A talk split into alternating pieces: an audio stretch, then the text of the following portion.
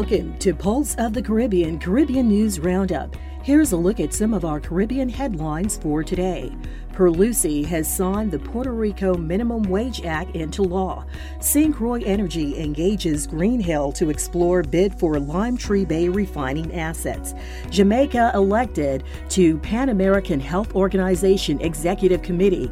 CARICOM foreign ministers meet U.S. Deputy Secretary of State. Vaccines, climate change among issues raised. And St. Kitts and Nevis establishes diplomatic relations with Egypt. These and other stories on today's Pulse of the Caribbean Caribbean News Roundup for Thursday, September 23rd. We start our report today in Puerto Rico. Pre-Employ reports that Puerto Rico Governor Pedro Pierluisi has signed the Puerto Rico Minimum Wage Act into law.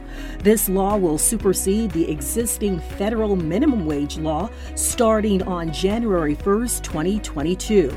As of now, the minimum wage in Puerto Rico is the federal minimum wage of $7.25 and has not been increased over a decade. Another important aspect of this law is that it will create a minimum wage review board that will be charged with reviewing and potentially adjusting the minimum wage every two years, as well as issuing certain decrees to set minimum wages for certain positions and industries.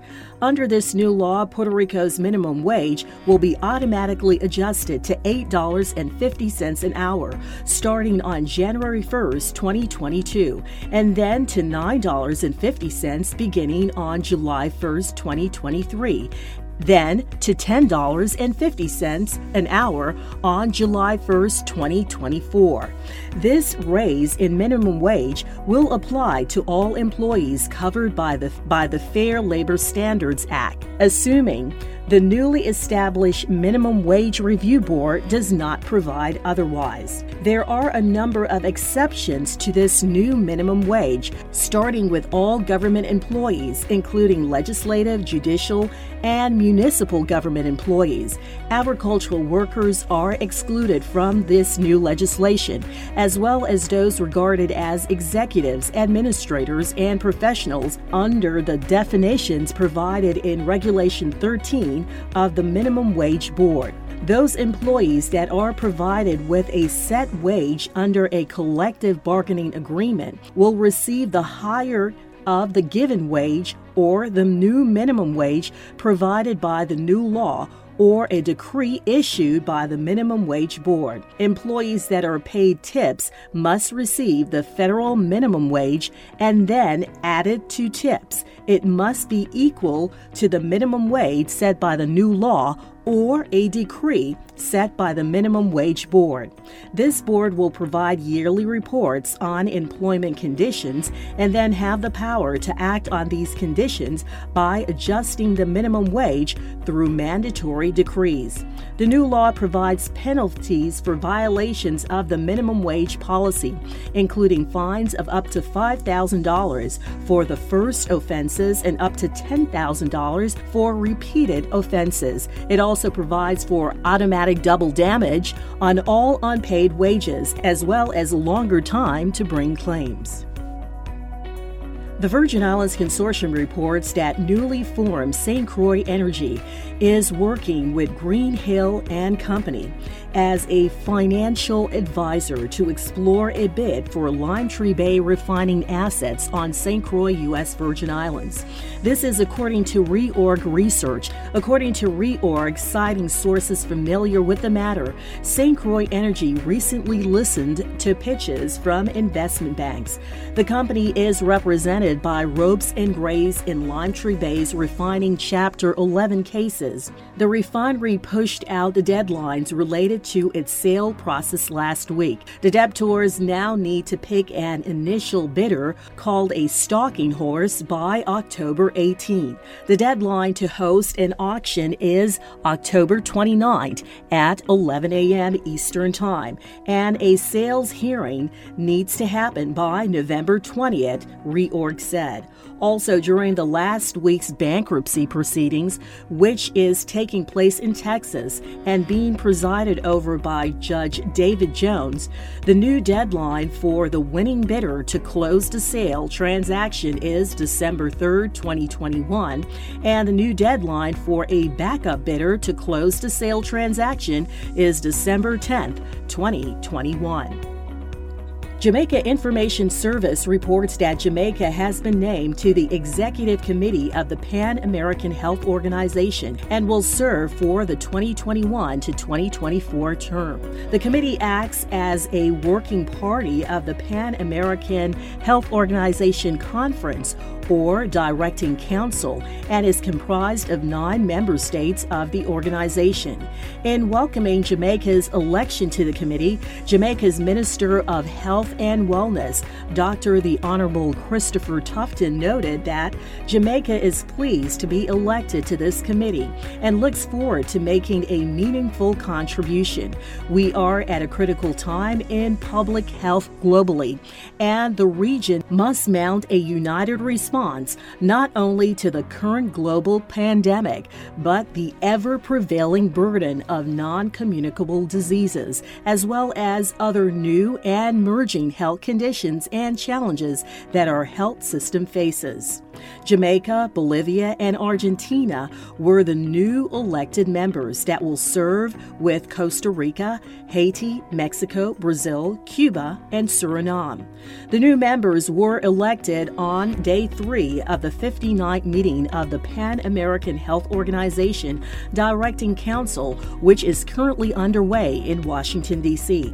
The Pan American Health Organization Directing Council is responsible for setting the organization's policies and priorities for technical cooperation, as well as discussing matters of public health significance and agreeing on the way forward for the region. Foreign ministers of the Caribbean Community, CARICOM, impressed upon the United States Deputy Secretary of State Wendy Sherman the urgency for the delivery of the second branch of donations of Pfizer vaccines from the United States. The minister and Ms. Sherman, along with Assistant Secretary of State for Western Hemisphere's Affairs, Ambassador Brian Nichols held a virtual dialogue on Tuesday, September 21st, in the margins of the UN General Assembly. The United States delivered the first shipments of donated Pfizer vaccines last August, with the second shipment planned for this month. Ministers, while expressing their deep appreciation for the generosity of the U.S., underlined the importance of maintaining the schedule given the spike in COVID 19 infections in many member states. They stressed the importance of vaccines to both the health and economic sectors of the community. In her opening statement to the meeting, CARICOM Secretary General, Her Excellency Carla Barnett, stated that the impact of COVID has been disproportionately large on small states, especially where tourism is the major source of economic activity.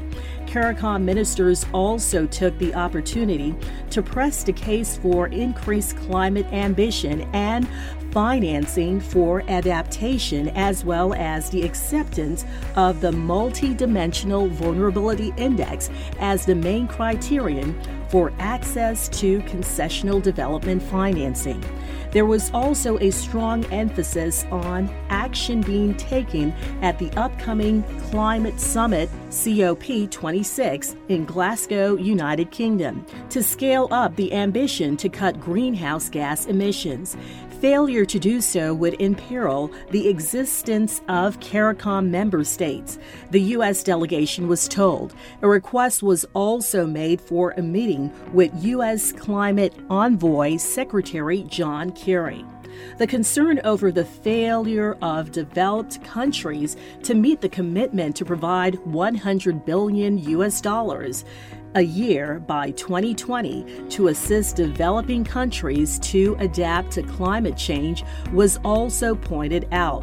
Ministers emphasized that given the classification of most CARICOM states as high or middle income countries, they could not access concessional development financing due to the use of GDP per capita as the main criterion. They underlined the importance of putting into place new models of financing and using more apt criterion based on vulnerability.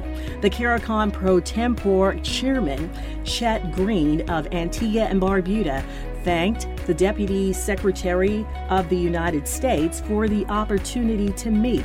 Deputy Secretary Sherman indicated that she has taken note of the concerns and would be relaying them to U.S. Secretary of State Antony Blinken. MyVue News reports that on Tuesday, September 21st in New York, the Honorable Mark Brantley, Minister of Foreign Affairs of St. Kitts and Nevis, signed a joint announcement with the Arab Republic of Egypt establishing diplomatic relations.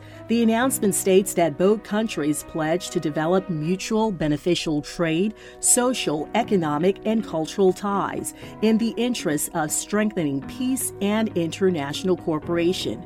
During the brief signing ceremony, Foreign Minister Brantley and his Egyptian counterpart, His Excellency Sameh Shoukry, pledged deepened partnerships and solidarity between Kittitians and Nevisians and the Egyptian people, and to exploit our historical and cultural connections.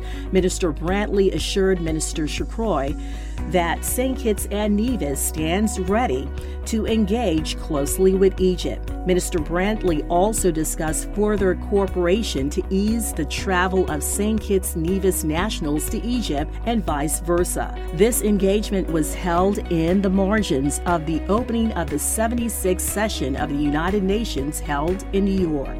Newsday Trinidad reports that agriculture is critical to food security, and sustainability, especially now that countries worldwide are struggling to survive a pandemic. Trinidad and Tobago have put into place to decrease its food import bill and promote local agriculture.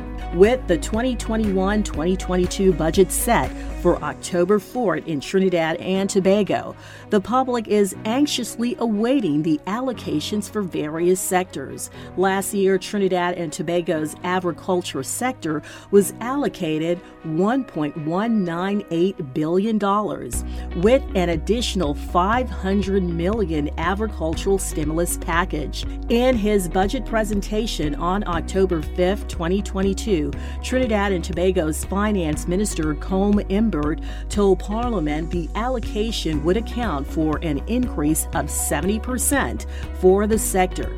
He also proposed a tax free industry in which taxes and duties and all inputs and resources registered for agricultural purposes would be removed to encourage greater participation. Issues within the agricultural sector were again addressed on the roadmap to recovery, and several short term plans were put into place to reduce imports, which stood for over $4 billion, and to increase productivity, capacity, and accessibility to domestic produce.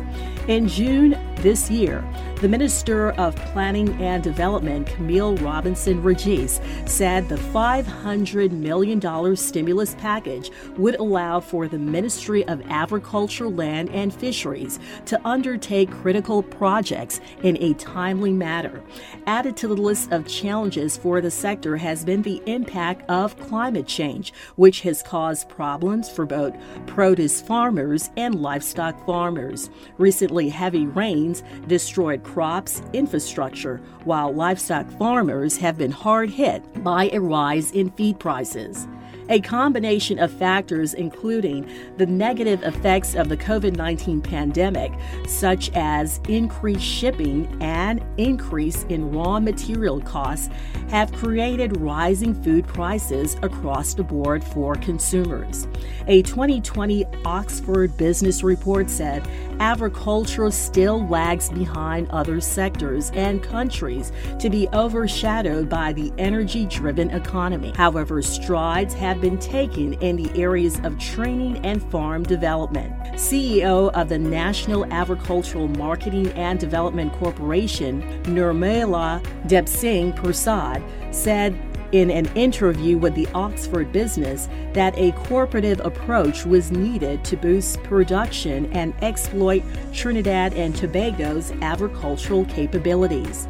The most important step for developing agriculture is to apply a commodity approach, which focuses on commercialization of individual crops, taking into consideration all the agronomic practices, post harvest technologies, and marketing principles for sustainable, economic, viable, and competitive production, she said. Similarly, an Economic Commission for Latin America and the Caribbean report in February last year said that there was room for expansion and diversification of exports in the agro processing industry. The Agricultural Ministry has launched a series of free training programs in crop production, home gardening, livestock production, introductory organic farming, farm management and marketing, pasture management, improved livestock practices, fertilizer usage, and effective pest management to assist farmers. It has also been working and receiving investments from the United Nations Food and Agriculture Organization, the European Union, and the Inter American Institute for Cooperation on Agriculture. This has been your Pulse of the Caribbean Caribbean News Roundup for Thursday, September 23rd. I'm Keisha Wallace. For more Caribbean news stories and information, visit us online at pulseofthecaribbean.com and follow us on Facebook.